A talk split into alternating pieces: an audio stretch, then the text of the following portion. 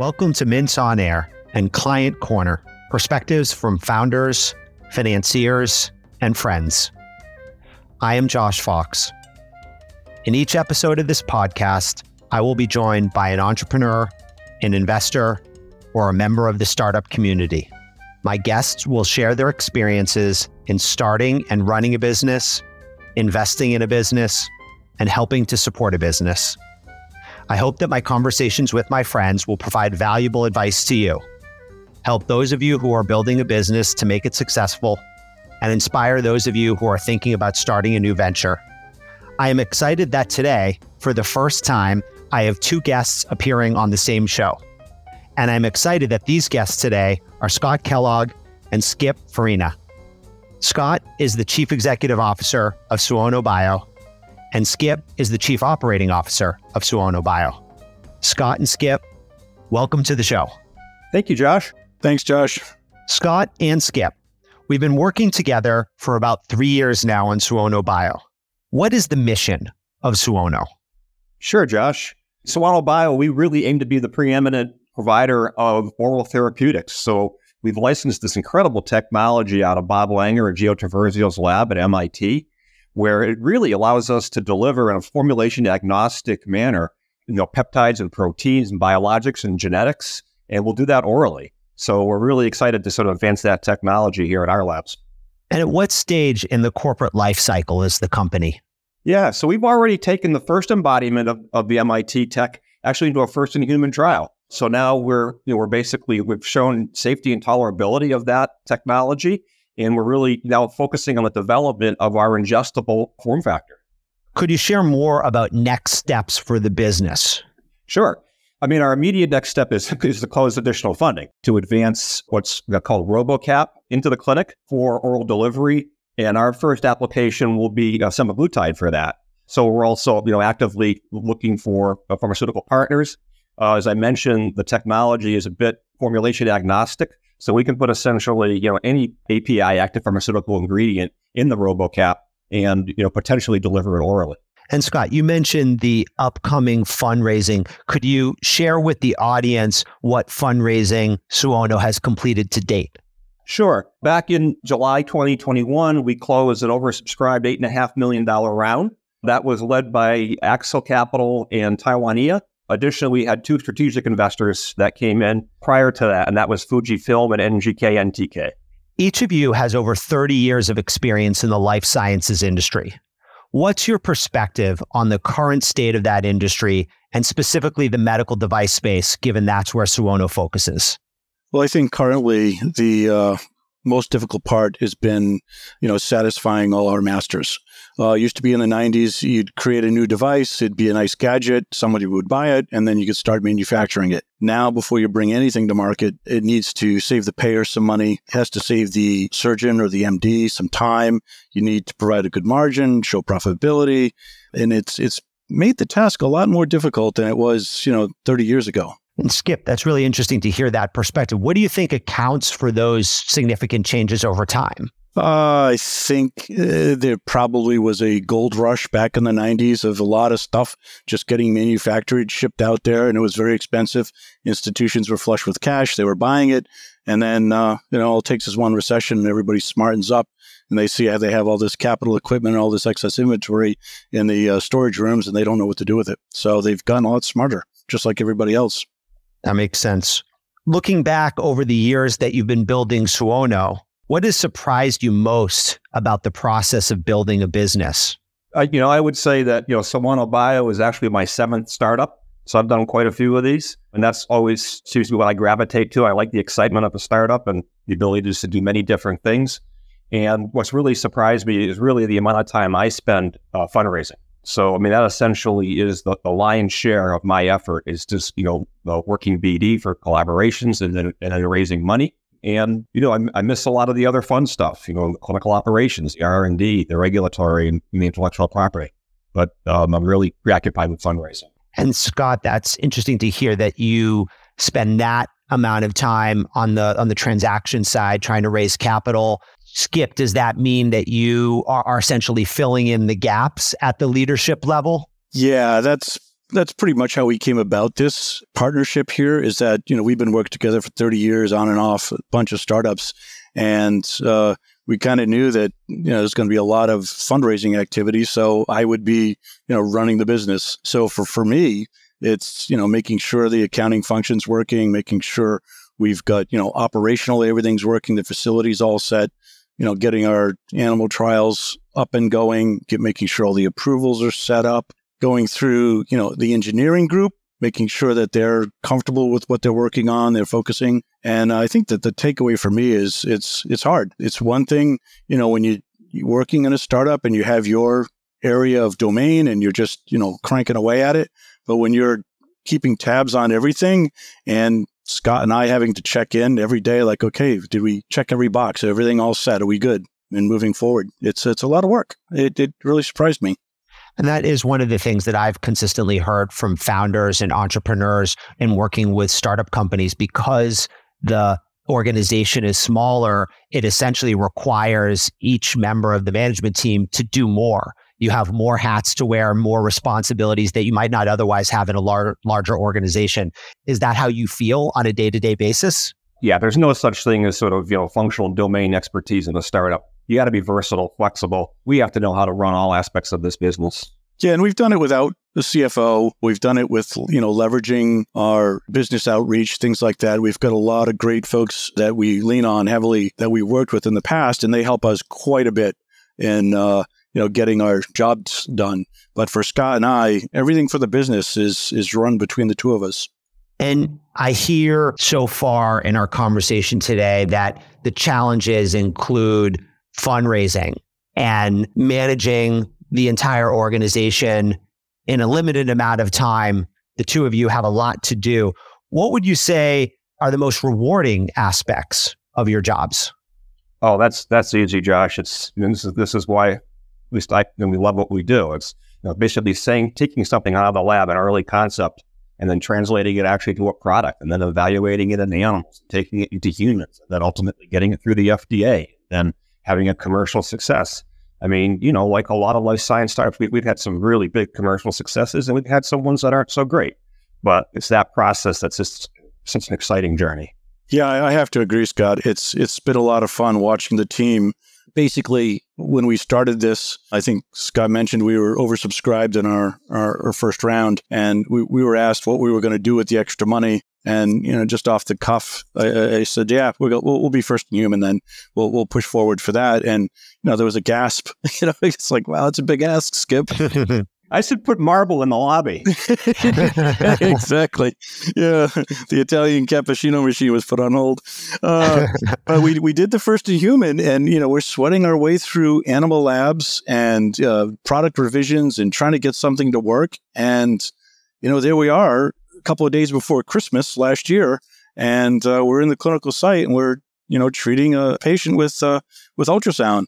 And boom, we went overnight into a clinical stage company. And that, you know, unfortunately, I, I, was there alone and I was just, you know, there was no one to high five or anybody, but I walked back to the hotel and it was great. It's like, yeah, this is why, it's what Scott said. This is why we do this. This is so much fun.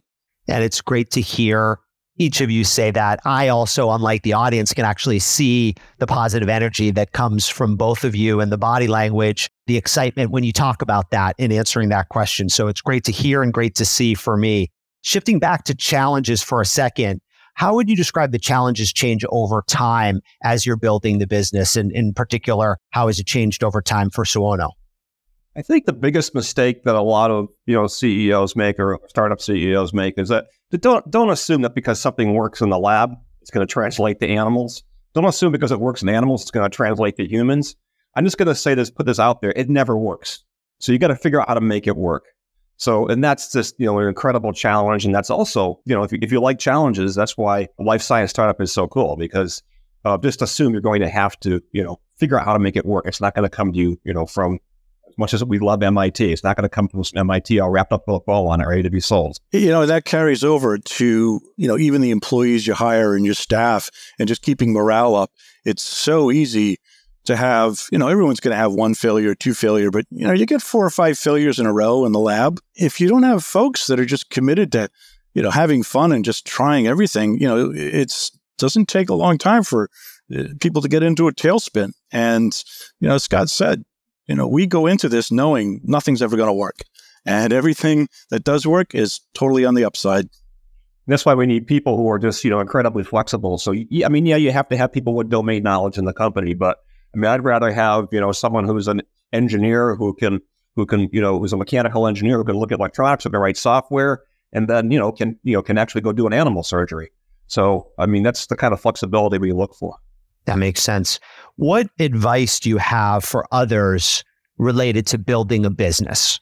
You know, I think in this environment, you know, when you're fundraising, I mean, historically, we'd always, you know, take enough money in the fundraise to execute the plan, you know, leave some buffer in case, well, in case when there are hiccups. But I think, you know, I would just take, you know, more money, more dilution now, preserve runway. That's good advice. Skip, do you have any different advice?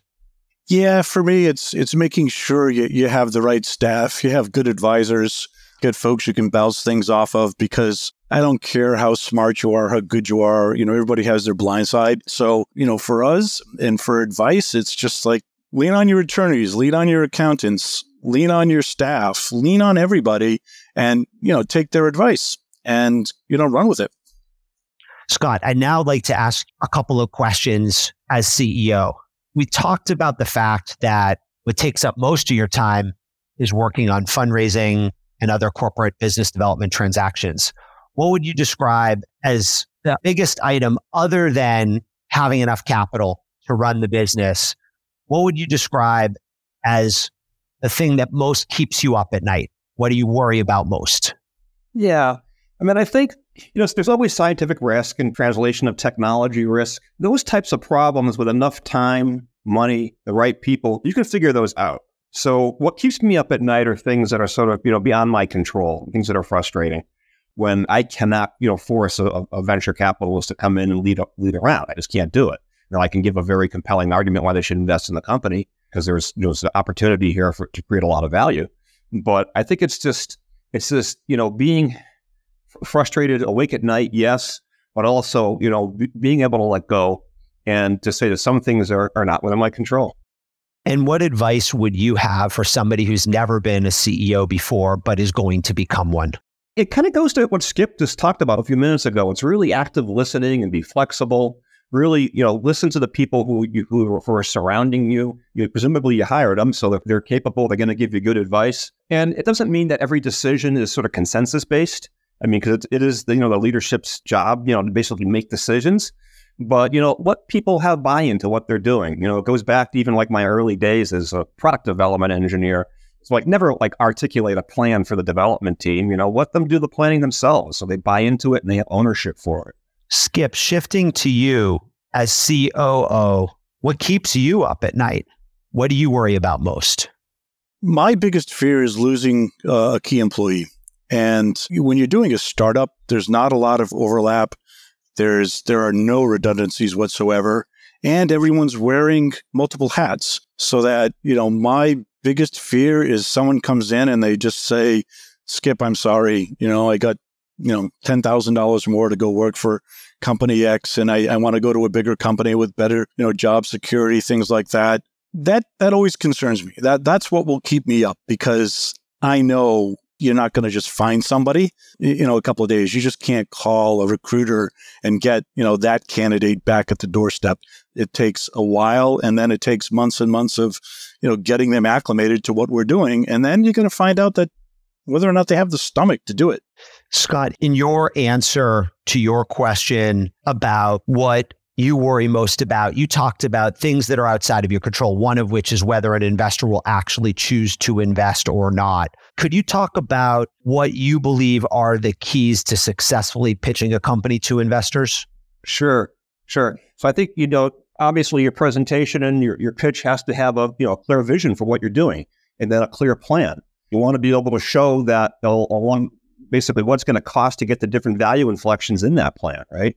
So, and then ultimately, an investor's going to want to know how they're going to get, you know, their get paid back. So they want to know, you know, is it going to be an IPO? Is it going to be an acquisition?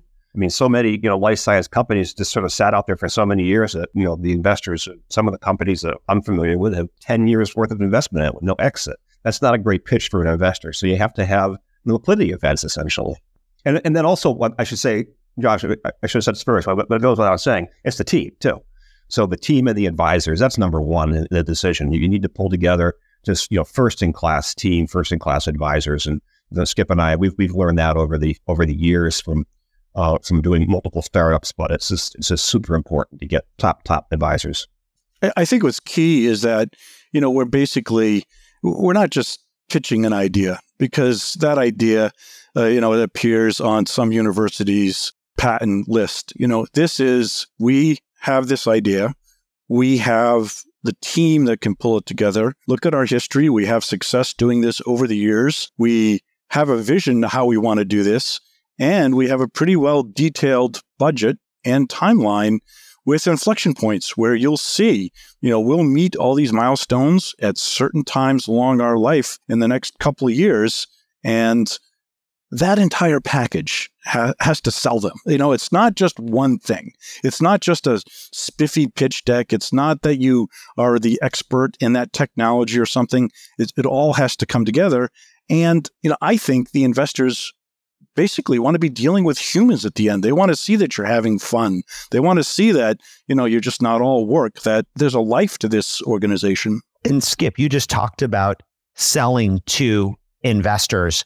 I always think of the pitch process is, as a dual interview where both parties have to sell themselves to each other.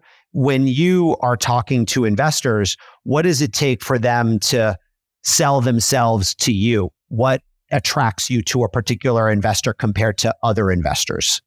I want to make sure that they're just not listening and looking at the deck and looking at the projections and the stuff. I want them to ask good questions. I want them to almost be engaged with our pitch and our technology and, you know, ask some questions so they can learn more about it. A PowerPoint deck has, you know, three or four bullets on a page. What I want the you know investors we're talking with to, to actually read between those lines and ask good questions and to me that means that okay these these folks are are are very interested. They they understand you know why we're passionate about it and they'll probably be there for the long run. Hey skip i think you know also we look for the value added too. So what other value oh, can, yeah. yeah what can they bring besides this money? So you know can they make introductions? How well connected are they in the industry? Partnerships deals. Even in some cases you know can they support clinical trials and manufacturing depending upon the nature of the you know the investor? So i always kind of look for you know the the value added. Good point so far in our conversation today, amongst the three of us, I've noticed the collaboration between the two of you. And I think, uh, Skip, I think it was you even earlier in the show that referred to uh, both of you as having a partnership over many years. Do you ever disagree? so, so, so I, I think what was really funny is that you know as we were going over this these questions, you know, it was kind of funny. We we both answered them the same way. As I put in my notes here, you know, we're both stubborn engineers that are both Sagittarians. I, I think our, our the birth dates are a couple of days apart. And when we were younger, it was we'd be screaming at each other. And now, uh, you know, after working together for almost 30 years now, maybe maybe more than 30 years, we're pretty mellow. It's like, yeah, you're not worth you're not worth me raising my voice. I'm just gonna I'm just gonna say it and then walk out. But um, yeah, we disagree all the time and all the time. That's why we work well together. We see things from different sides. And I think what's key and which we actually get a lot of fun out of and we actually make a it actually turns into a you know a presentation is you know we'll walk in the next office uh, we'll walk into the office the next day and we'll you know we'll say well you know we have an announcement to make scott was right i was wrong i'm sorry okay it's done let's get back to work and it happens to both of us and it's kind of like it's like yeah that's why we love each other we just keep going one more day and scott do you agree with what skip just said you know, the majority of the time, you know, we are quite a bit older than we were 30 years ago when we first started working together. I think the majority of the time we probably reach consensus, you know, probably 95% of the time. And then, you know, like I said earlier, you know, not everything can be a consensus decision. So sometimes, you know, maybe, you know, 5% is edict. So Oh yeah, I, I totally agree. I mean, it's got to the point now that we know each other, so that we we're almost in lockstep. We kind of know we both know what has to be done. He doesn't show up for a day. It's not the end of the world. I don't, you know, I go on vacation. It's not the end of the world. We know, you know, what has to get done and we, we both can make the decisions for each other and we kind of know where the other person's coming from. But, you know, it wasn't always that way. And I, I don't think you want a team that's just always deferring. I mean, you want to be challenged. You want the other smarter person in the room to, you know, voice their opinion and convince you that, yeah, there's a possibility that I might be wrong. And when you're looking to build out your team as the two of you have together many times over the years, what else do you look for in that answer, Skip? I heard that you look for people with different perspectives who can work with the two of you to share those perspectives and, and reach a conclusion that may be different from your own. What, what else are you looking for when you're hiring candidates? So I think Scott brought it up is that the most important thing isn't someone who's a domain expert. We don't need that one person who knows that one thing. We need flexible folks that can help out in all ways. So while we're interviewing, I'll be listening intently to pick up on that. And then I also want folks with, you know, interesting hobbies. Uh, I think one of our engineers here that we worked with in the past, she was a, a seamstress and would sew these amazing, you know, ball dresses in costumes. It was just fantastic. And you know, here she is an engineer working on, you know, plastic medical devices. It was it was fascinating. And what happens is you actually see another part of someone's creativity shining all the time, even when it's not uh, anything related to you know what they're doing. They always have those different talents to pull from, and I think you know that's what I'm looking for when pulling together a team. Is I want folks that are super flexible and aren't afraid to just have a lot of things thrown at them and pitch in. Interesting points. Scott, how would you describe your management style as CEO? Yeah, I think it kind of goes back to the relationship that Skip and I, I have. I mean, I really do try to do a lot of active listening, really listen to different points of view. There's very few things that upset me. You know, kind of going back to that last question, I mean, one thing that does upset me if someone tells me that's not my job, I find that very upsetting. So it's just people, I, I like people to see when they, they dig in, they try. We celebrate failure, we celebrate success. So consensus the majority of the time, active listening, and then, you know, to some degree, edict when a decision just has to be made. I'd like to shift the topic of conversation to product development and also cover clinical trials, as both of you have been involved with clinical trials, including, as we've talked about today, currently at Suono. What have you learned about the FDA and the process of approving medical devices in the United States? I, I, know it scares a lot of people and it scares a lot of investors, but I, I honestly don't think, Skip, if we ever had a product we started down the path and we couldn't get it through FDA, yeah, I mean, with, with decent clinical data and you know you follow the consensus standards for the development, FDA has guidance out for everything. You can't you can't ignore their guidance. You know, meet with the agency. We have people with the agency that we knew they're still there. They've been there for 25 years. So meet with the agency, you know, discuss what you're planning on doing. You could do, you know, pre-submissions, Q subs, requests for classifications. There's a whole bunch of different sort of, you know, sort of contextual things you can do with the agency. But essentially, you know, just go to them with a well thought out submission. You know, the biggest problem I have with FDA is that you'll get buy-in on something, you know, two years ago, and then when you go back to them with a submission, that, that team has changed. So now you have to kind of go back and renegotiate, and maybe not everyone on that new team is is as bought in as the people who were two years ago. So make sure your you know your submissions are abundantly clear. Don't assume don't assume that you know reviewers are going to have the same domain knowledge that you may have in a particular area. Uh, you know, just be very clear about your submissions. Yeah, I agree. You've got to be clear. You've got to be super honest. Don't try to snow them. The FDA uh, is a group of very smart people over the years, I've, I've been face to face with the FDA since the 80s. I've been down to their headquarters at least a half a dozen times, and it's it's great how they can pull together so many talented people. And I think for me, the trick has always been get their fears on the table and don't be afraid to address them. And I'm actually the the king of analogies, and people are sick and tired of hearing me make analogies about everything.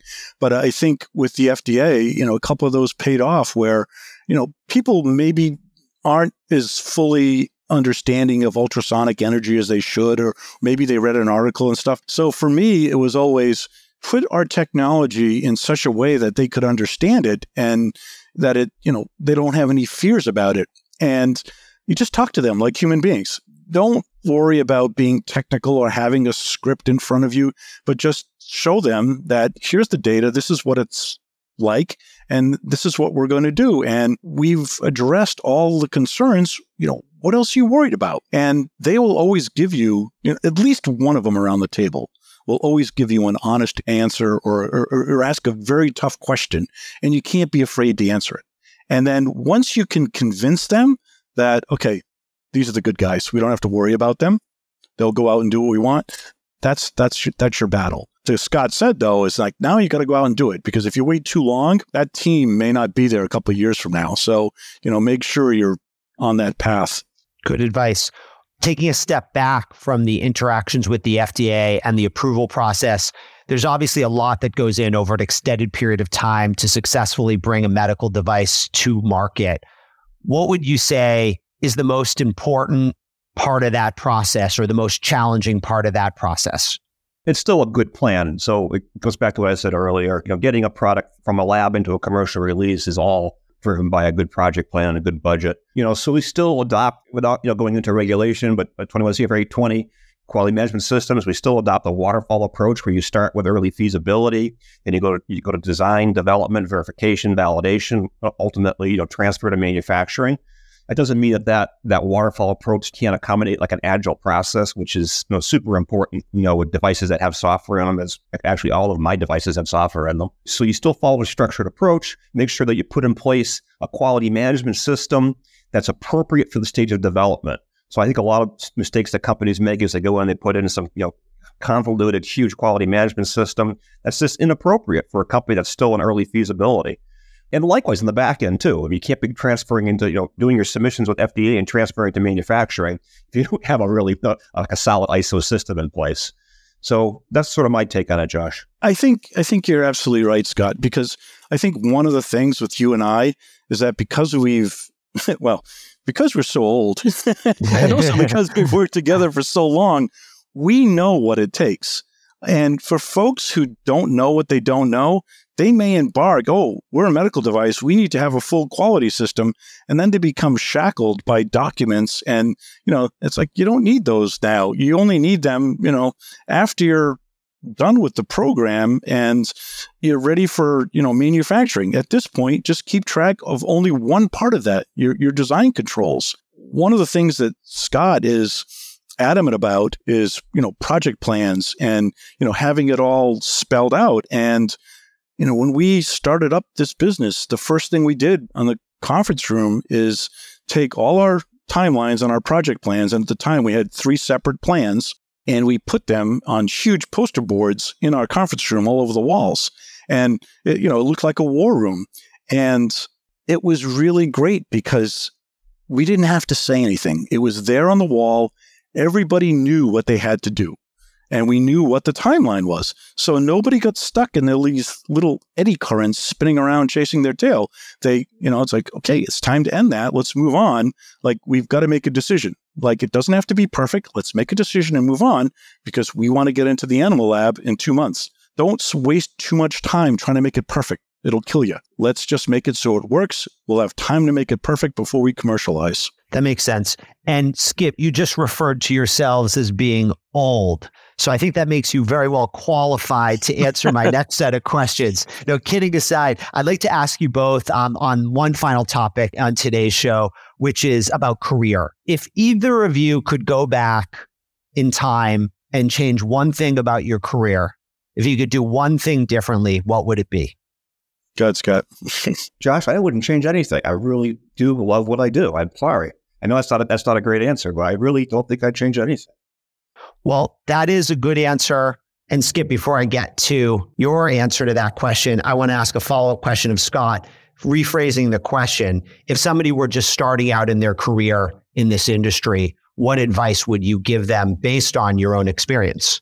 Yeah, make sure you're passionate about what you're doing. So, you know, engineers, we we love technology, and I I graduated. I'm not as old as Skip, so I, I, I you got me by several days. graduated back in the 80s, uh, an undergraduate degree, electrical computer engineering. love you know, electronics and technology and went to work right out of undergraduate designing warfare systems for tactical air command. And I found that I wasn't passionate about that. I really hated what I was doing. I loved the technology, but you know, don't get hung up on the technology. You know, get hung up on what the end game is and what you're going to be doing. That's why I really sort of moved more to life science, biotech, medtech. That's good advice. And Skip, would you change anything about your career if you could? I would definitely. So I never respected how valuable mentors would be. I, I, think I came out of school, might have had a chip on my shoulder and pushed through that I could do everything myself and never was able to find a mentor. Fortunately, you know, I had a couple of great bosses out there. You know, shout out to Reggie and to Thomas. Over the years, they were able to, you know, correct me and help me. And case of Thomas, I'm still in touch with him, you know, today and I consider him a friend of mine. But I, I think I could have made my life a lot easier if I would have had, you know, good mentors and somebody would have stepped in and, you know, slapped that cocky kid that was in his twenties and said, "Kid, sit down. You got to listen." I, I, think it would have, it would, it would help me. It would help me uh, keep some of my hair, possibly. And, and you know, to your follow up question, uh, you know, what would I tell people? That's, I think, what Scott said is, you know, goes without saying. You got to be passionate. For me, it's all about having fun. I absolutely have fun. You know, I take the dogs to work. You know, we, we have dog toys everywhere and it's like it's super casual. But when it comes down to getting the work done, we know how to get the work done. But I, it doesn't mean you, you can't have fun with it. And then I would tell folks, you know, find a good mentor. Find one that somebody you can lean with that isn't your boss, who's not going to do your review, but can actually tell you that, you know what, kid, you stink. That's not good. You need to straighten up. And that you have enough respect for this person that you can, you know, listen to them and take it to heart and not fight. You know, I, I think I think as a kid I was too much of a fighter, and uh, I've learned over the years to to shed that. Well, on the topic of having fun, I could see that both of you have fun working together. I know over the years that the three of us have been working together I've enjoyed that. And I've certainly had fun today having you both on the show. Thank you both for being here. Thank you, Josh. Pleasure. Thanks, Josh. I appreciate it. We had a lot of fun. And thanks to our audience for listening. Until next time on Client Corner, keep on building.